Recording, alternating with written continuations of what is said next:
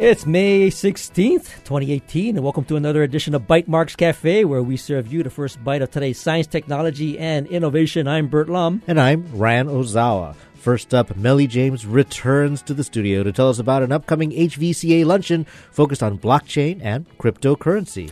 And then we'll talk to Brooke Connor, the Chief Information Officer over at the Department of Education, and we'll learn about some of their sort of key IT initiatives. But first up, let's welcome Mel- Melly James back to the show, always wearing many hats, and this is the HVCA hat, the Hawaii Venture Capital Association. Tell us about this upcoming lunch and Welcome to the show, Melly. Thanks, Ryan. Thanks, Burt. Yeah, so, you know, I guess the first thing I wanted to ask you is uh, just about everywhere we go and, you know, we hear about uh, startups, and they always kind of throw in the, the whole blockchain piece of their uh, ideation process and that's part of their business. I mean, how did so? How did is blockchain that sort of top of mind that it's now a uh, HVCA luncheon? Yeah, I mean, I think it makes sense. You know, what we'll be talking about is, you know, blockchain technology and how it's impact, how it can be impacting your business. We have a lot of our members and, and guests that come to, to hear our luncheons interested in kind of what's the future of their business. What should they be looking out for?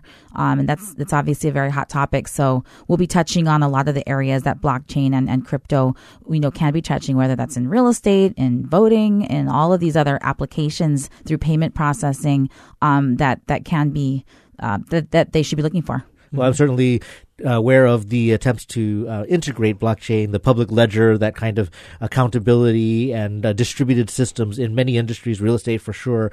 Uh, and so I imagine for the HVCA, there's kind of the two sides of it. One, it's implement uh, implementation and its implications for what you might call conventional business. But because it's also the Venture Capital Association, you're looking at ways that uh, it could be leveraged by a startup, by an investment uh, vehicle for exponential growth. Absolutely. We have a lot of VCs that are coming into town saying, hey, do you have any startups that are using blockchain technology in any piece of their business? Um, so we're seeing that on multiple levels why this is important for HVCA to cover, whether that's from a developer standpoint, um, business person standpoint, and many others. So when um, I know when you were with uh, uh, Blue Startups and even with Sultan Ventures, I mean, th- a lot of the accelerators now, I mean, when I talk to Shanoa, she says every startup now has a blockchain element in Mm-hmm. their startup uh, um, sort of business model.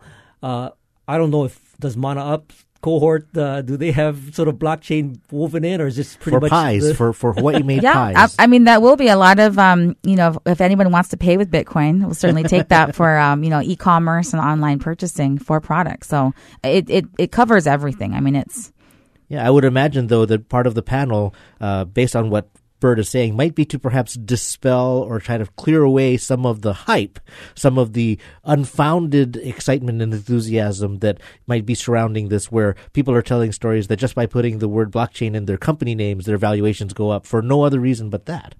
Yep, exactly. I mean, even looking at healthcare, this is an area that's that's really changing things. And looking at you know IBM even putting in a billion dollars into you know healthcare uh, blockchain technology. So it it's it's coming coming from so many different directions. I think a lot of people don't know much and they don't know where to start. So it's a nice conversation to get some different perspective. Um, and, and, you know, typical HVCA style, our members and audience love asking qu- questions. So you learn so much just via the perspective of the questions being asked. It's always Well, a good interaction. I like the fact that you have uh, cryptocurrencies as part of the discussion, which is really the whole area of how how do uh, sort of blockchain use different kinds of uh, I guess ledgering for mining these sort of cryptocurrencies. Uh, Bitcoin is just one of them, but there's like a bunch of them, and now they they have things called initial coin offerings. Yep. And I think if you ask your panels uh, about you know uh, cryptocurrencies, many of them will say it's a high risk area. I mean, proceed at your own risk. Yeah. Actually, one of our panelists just had, had, had an ICO. Fantastic. Yep. It's, I think it's a Cicerone coin. I think you, get a free beer in Canada or something. Well, that I think might actually have some legs. So one of the best parts, like you said, was the conversation, the questions from the audience, but it's also because you have jam-packed panels. So who are the subject matter experts that will be presenting at this HVCA luncheon? Yes, so we've got Gordon Bruce, who is uh, Gordo, the tech czar. We all know Gordon Bruce. Absolutely. Uh, we have Russell Castagnaro, who is the CEO and founder of WamPay, one of the startups that had gone through Blue Startups. Mm-hmm. Um, we also have Peter Kay, who is um, with Cybercom. Yeah, your computer minute. No one Yes. Yeah. and um, Brian Zisk, who's the founder of the Future of Money and Tech Summit. Now we know we know Gordo from uh, the you know his his experience uh, over at the City and County as a CIO there. Uh, but where what is his blockchain sort of background? I mean, you said that uh, he might be currently kind of involved with a major Initiative. IT. Yes, he's doing quite a bit of consulting work um, with many corporations here in Hawaii and, and has given quite a few talks um, in the blockchain world and in crypto. And that's also has an ICO himself, which he'll be talking Oh, about that right? at the Okay, luncheon. okay. That No. might also involve beer, I think. Yes, maybe we'll be having beer at lunch I, tomorrow. I and I did hear uh, Peter Kay talk in front of uh, a legis- legislative information briefing on the topic of blockchain Yes. and and a cryptocurrency. and he'll be doing a version of that talk, um, a slightly shorter version of that talk to open up the luncheon panel. I mean, that in and of itself is already entertaining. Worth the price of admission. That's right. And we know Russell, I mean, previously with HIC and now uh, WAMPay, previously WAMPUM, which is all about uh, that kind of ind- independent distributed payment system. So I think it'll be a great conversation with blockchain in the title. Surely Yeah. the RSVPs are filling up. So if somebody was interested in sitting in and enjoying some delicious food at this um, HVCA luncheon, where can they go for more information? They can go to hvca.org, and we're also on Eventbrite. Tomorrow, um, the luncheon's 11.30 to 1.30 at the Plaza Club. Fantastic. Well, we will certainly be there. And of course, uh, we want to thank you, Melly, for joining us. Thanks, Burt. Thanks, Always Ryan. good to have you. And of course, we'll take a short break. And when we return, we'll be joined by Brooke Connor. And he is from the Department of Education. And he'll tell us about their strategic plan, their IT initiatives, and everything happening with regard to technology in the public schools. This is Bytemarks Cafe. Support for Bytemarks Cafe comes from the HPR Local Talk Show Fund, which helps Hawaii Public Radio sustain and grow its locally produced talk shows. Mahalo to contributors Ulupono Initiative and Impact Hub Honolulu Co-working. I love public radio because it makes me laugh, it makes me cry, it makes me think, it makes me squirm. It just is a wonderful thing for me, and I love being there in that space. Member supported Hawaii Public Radio. Radio with vision. Listen and see.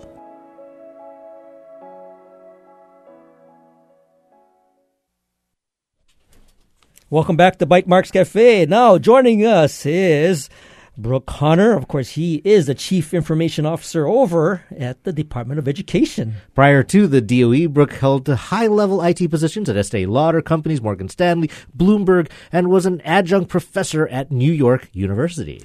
And of course, uh, I did want to mention this that his name is really David Brookshire Connor. I need. right. I just wanted to say that. And It- I like the fact that you, you you you abbreviated or shortened it to Brooke. Brooke, welcome to Bytemarks Cafe. Thank you, Burt. Thank you, Ryan. Glad to be here. Now, Brooke, I think I want to start with that biography. I mean, mm-hmm. that is a relatively impressive range of companies and experience. It sounds like a lot of corporate IT at a high performance level. What drew you to the largest single unified state government school district uh, in the country? So, one of the things you won't see in that list is a real commonality of industries. Yes, I've been in IT positions, but Estee Lauder Company is a very different company from Morgan Stanley, very different from Bloomberg. Bloomberg is a media company. Morgan Stanley clearly is a big investment bank. Estee Lauder makes makeup. K to 12, the education, yet another industry. Part of what I love being a lifelong learner is figuring out how new industries work and tick. I found out when I got here, of course, oh, wait, this is public sector. So there's another industry I'm learning at the same time, which is politics. Hmm. So that's been that's been great fun for me in terms of new challenges and lots of fun things to Great do. fun is an interesting way of putting that. In fact, I have seen you at the Capitol. Yes, we've, Walking we've the run into each other from time to time with various bills and various initiatives. And, and Now, tell me, how was the transition from sort of like the Wall Street, you know, all the large corporations in New York City to coming over to Honolulu? So that's been that's been a lot of fun too. Of of course, I had great fun teasing my friends back in New York when the weather was really bad and they'd say, "Oh, it's 27 degrees." And I'd say, "Yeah, it's it's 22 here." Of course, that's Celsius. So Yeah, and then they'd then they'd swear and you know, we'd move on from there. As far as the the transition into working at at the DOE, that's been that's been great. There's been of course a tremendous sense of aloha and unlike every other company that I've worked with, every single person that I've met at the Department of Education, I really like working with them. Great. And you've been on the been job fabulous. for eight months. Not quite eight months. Oh my! September 25th. So I got a few more days before I hit eight months. So, eight months into the job, somebody has tasked you with coming up with the IT strategic plan. What was the first thing, and perhaps you can even tell us what the second and third thing were that uh, got you started on developing this plan? So it it started out right from the the beginning. Uh, about the third day on the job, I went to one of our leadership meetings where we met with the complex area superintendents from across the islands. Fifteen of of those people, along with the assistant superintendents across the rest of the DOE. And that's one of the things where we get together, we talk story, we figure out what the, the problems are and how to solve them collectively and going forward. And three days on the job, asking them what's not working right with technology? What can we do better? What can we improve? Well the conversation started from there and has continued since then. And so part of what i've been doing is trying to to synthesize that and figure out what's the the common themes what are the things that we can do centrally and do them more effectively hopefully for less money but also maintain the flexibility so that we can do something very different for a school like Kau on the Big Island versus Central Middle School here in downtown mm-hmm, Honolulu. Mm-hmm. Very different kinds of school experiences, different populations, different kids with different needs. So that's part of what we need. So, Brooke, I'm curious about how much of your vision, your day to day work, your focus, the things you have to spend time on. You know, when a lot of people think of the DOE, it is the uh, unique in its statewide nature and its funding. Um, And a lot of times you might be focused as much on what gets all the way down to the student in the classroom as you might at the highest levels in terms of just keeping that organism, that organization running. Some might call bureaucracy, but certainly just Sure. the administration of technology in a large department is a challenge. So it it is definitely a, a balancing act to keep keep the lights on, handle the the crises. Sometimes those crises are a little bit more urgent and on point and in, in the news. Obviously, we've been keeping an eye on communication and networking on the Big Island as everything has been happening there. But if you've got good people working for you, and I certainly do have a, a great team of technologists working for me, then you can move that forward and make enough room to step back and say, okay, where are the pieces? How can we connect the dots? How can we find out what's the same about this school and that school? Or not necessarily exactly the same, but same enough so that we can build one solution for them all and, and move that ahead.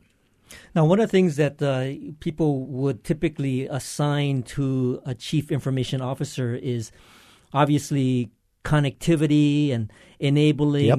the organization to function, whether it's uh, servers or email or providing you know networked applications. Sure. But I think there is an additional element of your job, which is how do you enable the students to also take advantage of this technology?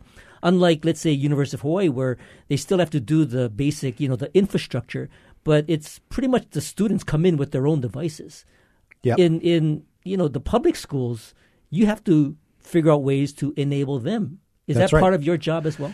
That is, that is. That's one of the things that historically we've been letting the schools figure out for themselves, and they've done a great job. I, I like to point out that most chief information officers struggle to figure out how to do innovation, and they stand up an innovation center. I've got 256 of them. Mm-hmm. Of course, I have 256 innovation centers. How do I get them all? They're all different. Yeah. So part of what I'm trying to figure out is how do we get to a place where, again, we have that choice and flexibility. You're not going to put a Chromebook with a keyboard in front of a kindergartner that can't yet read. But a touchscreen device, sure, that works well. So you need that kind of flexibility for what works for that student. Mm-hmm. If you've got a high school student that is working in an academy focused on performing arts or media production, you're giving them a Mac because that's what media professionals use day in and day out. If they're doing architecture or construction, they're using AutoCAD. I'm sorry, AutoCAD only comes on a PC. You're going to give them a PC. But we can do that in a way that gives them a better solution, upgraded regularly, by looking across the entire state and bringing all of those together and saying, look, we're not buying 200 laptops at one time. We're buying 180,000 laptops at one time, or a third of those to get a three year refresh. Mm. So we can look for those kinds of, of opportunities across the state and give us something better for less money. But you've made an example there of you know some schools might have a particular program that's strong in multimedia, or another that's, That's right. strong in programming, or another that's uh, uh, strong in CAD, and something that's very math intensive and processor intensive. Um, how does that? How do you? How could you possibly you know manage the different allocations? Because certainly the cost of uh, ten iPads could get you you know 250 Chromebooks, for That's right. example. Like it, keeping that uh, equal or at least well distributed has got to be a challenge. So so it is, but that's where you start to get into the question of data and management and bringing together all the information about what the students are doing and providing equity for everybody. Some students simply by the nature of who they are, they're going to have special needs. They're going to need special equipment, special gear, special capabilities just to support their their education. That's one of the things we can do that we can do a better job using technology. You've got a, a vision impairment as a student. Well, we can give you a screen that we can adjust the size of the fonts and everything, and now you can read on a device where you couldn't read a standard textbook before. So that is going to be a huge amount of data driving that decision, automating that, which is the same thing companies are talking about. And this is where my corporate experience comes in, in terms of how do you get things done faster, better. You bring in data, you make informed decisions based on that data, and then you automate those decisions based on that data. And then make sure that you allow for exceptions. You don't just want the software driving things because the software isn't going to figure out everything. AI aside, there's going to be places where we say we need to do something special and unique right here for this situation. So you know, you, you said that there are uh, 256 uh, innovation centers. I mean, that that probably represents all the schools that are in Hawaii. Exactly. Uh, where do you see your span of influence uh, impacting what the school ultimately purchases? I know you Yep. just talked about laptops, you talk about the iPads. Uh, how far down do you go? And at what point in time does the school actually make decisions on, let's say, you know, they want to do some STEM learning kits? I mean, Sure. does that play into your jurisdiction? So I, it plays into it. I wouldn't say that I'm the one dictating that because hmm. then we're losing the benefits of that innovation mm-hmm, center. Mm-hmm. We very much want school empowerment, complex area empowerment. We want the schools to be able to figure out the best way to meet the needs of their own kids. So what we're trying to do is make sure that we understand what the schools are doing, that we support them. I've been telling my team we're not here to be successful ourselves. We're here to make sure the students are successful. If the keiki aren't successful, I don't care how cool our technology is, we haven't succeeded. So rather than saying you must use this STEM kit or that STEM kit or this programming environment or that programming environment for your computer science classes, we're saying tell us what you're doing. Tell us what we can do to help make that easier.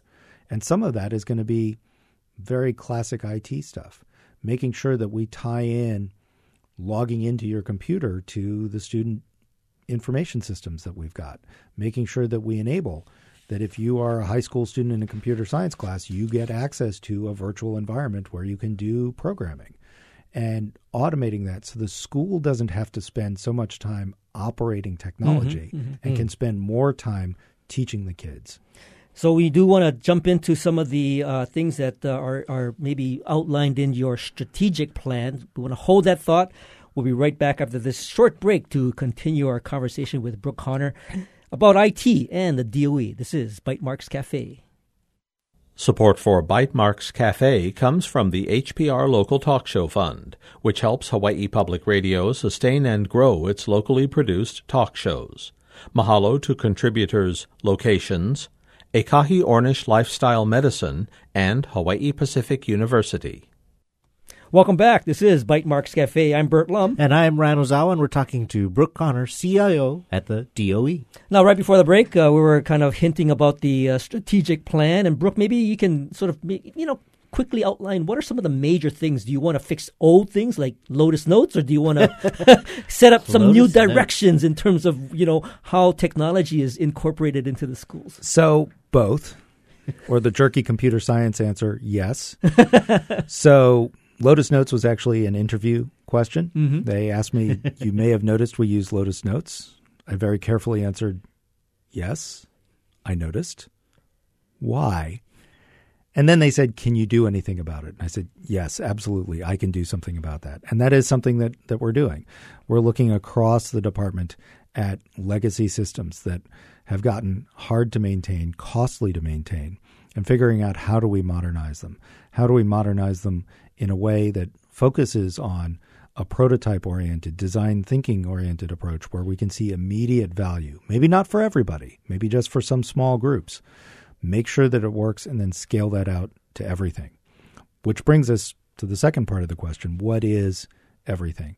There is a lot of stuff that goes into making an enterprise the size of the Department of Education run. We are number 10 on the list of school districts in the country. When you count how big we are in terms of employees 45,000 employees, 180,000 quote unquote customers all day, every day, $2 billion budget approximately. That sounds like a Fortune 500 company. Mm-hmm. As you said at the, the top of the discussion, that's something I'm kind of comfortable with dealing with that sort of operation.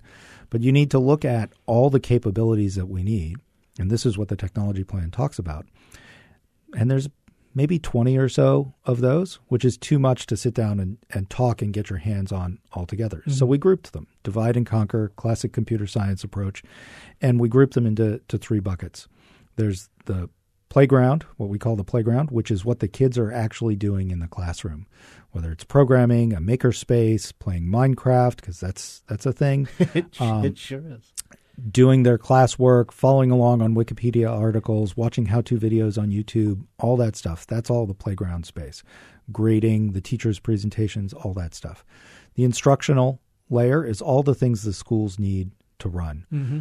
Tracking the students, student information, the curricula that we need to make sure that they cover, the standardized tests that they need to do, the school planning. How many teachers are we going to need next year? How many plumbers are we going to need next year? How many cafeteria workers are we going to need next year? But also the school operation. How do the students pay for lunches? How do we schedule the buses? How do we set up the bell schedule? And of course, we also need reporting. We need to be able to say how well the schools are doing to the taxpayers, to the federal government, to the state government, to everybody. So that's the instructional layer of capabilities. And finally is the enterprise layer. Like I said, this is like a Fortune 500 company. You've got a big enterprise. You're going to need all the classic enterprise technology identity, device management, asset management, HR management, financial management, the network, all that kind of stuff. And again, you look at each one of those, any one of those could be a big multi year enterprise project. Over the course of five to 10 years, I believe we will get to every single one of them. Again, not all at once, and certainly not in a we're going to build a three year project and we're going to have some results at the end of three years. No, we're going to start with a prototype, start with a pilot, and get there. So, how do we figure out which ones we get to? That's the second part of the plan. Three criteria Is it running well? If it isn't, that's short on the list to get there. Mhm. Lotus Notes? Yeah, okay, maybe that's short on the list. Two, is it designed to innovate? Is it designed to get continually better? And if you've got technology that isn't designed that way in this day and age, uh, you're falling behind every single minute. And finally, we're going to look at projects, we're going to look at investment. Let's make sure we put the investment in the right place. Is it making my life easier or is it making the students' lives easier? It's clear which one we need to, to go with. So that's the plan in a in a nutshell. So we'll go through all the capabilities that we have, use the criteria to figure out which ones need to go first, and put those in as as pilots, and we've got multiple ones of those underway already. So this plan is coming together. Eight months, not quite eight months on the job. Um, certainly, it's an evolving document as you gather more information. As you said, it's about data and using that That's data right. to make decisions. Um, but is this something that is coming together, that is presented, that is something that can now Sure. be referenced by your different innovation centers, your different schools across the state? That's right. So it's something that's been presented to the Board of Education already. That means it's a public record. People can go out there and read it. I've been sharing it with schools, with principals, with the complex areas, continuing to get feedback. There will be more board presentations, of course, because it is a public document. It will be, it is a living document. It has to change. As I told the board, I'm not going to stand up here and say, I know where technology is going to be five years from now. I'm not a venture capitalist claiming to know that. Um, so it's going to have to update. It's directional more than anything else. Now, one of the things that uh, was uh, kind of an important uh, piece of legislation that passed this session was the idea of computer science in education. And I want to get Yes. your thoughts in the last uh, you know minute or so about where you see that really kind of impacting your area or how your area might impact computer science in education. So it's clearly a, an area of curriculum that I'm going to be very actively supporting, both in terms of technology is clearly pretty essential to making that successful, but also personally, I was a computer science major in, in college. Mm-hmm. I've been programming since middle school or something like that, so I care about this a lot. But it's something that is more than that. I believe computer science is, and the concepts of computer science and the concepts of design thinking are things that should be influencing wide parts of the curriculum. It's not just a subject matter in itself. Mm-hmm. I'm going to be putting that in practice with the, all the projects for all those capabilities. Every time we've got one, we're going to do a design thinking exercise with some of our students and get input from them and give them a real world experience on what it means to design a system like this that is for their own benefit, for the benefit of their friends, for their family, and going back into supporting the schools. So project-based learning, I can see very quickly. I mean, Yes. I- to help Burt toot his horn, interested in hackathons and doing Yep. educational hackathons. That's on your uh, roadmap as well. Yes, indeed. Every single RFP will be preceded by a hackathon or a buildathon or some sort of exercise of that sort with the kids in our own schools. I like it. I think I heard you mention some way somewhere. Uh, the thing is, you need to uh, replicate the process because Yes. you or me, eh, we're going to have a hard time doing 256 hackathons. That's right. So, you know, and that's and that's one of the do. places where I would look to school empowerment and school innovation. If we can help the schools figure that out, they'll run. Well, we're it. certainly going to have you come back because I know there's a lot more to talk about. Brooke Connor is the Chief Information Officer over at the Department of Education. I want to thank you for joining us today. Thank you for having me. And thank you for listening to Bytemarks Cafe. Please join us next week when we'll talk to David Golko about pyramid corals. And of course, if you miss any part of this edition, you can find the podcast of tonight's show on bytemarkscafe.org. If you have any comments or suggestions, email us at feedback at bytemarks.org.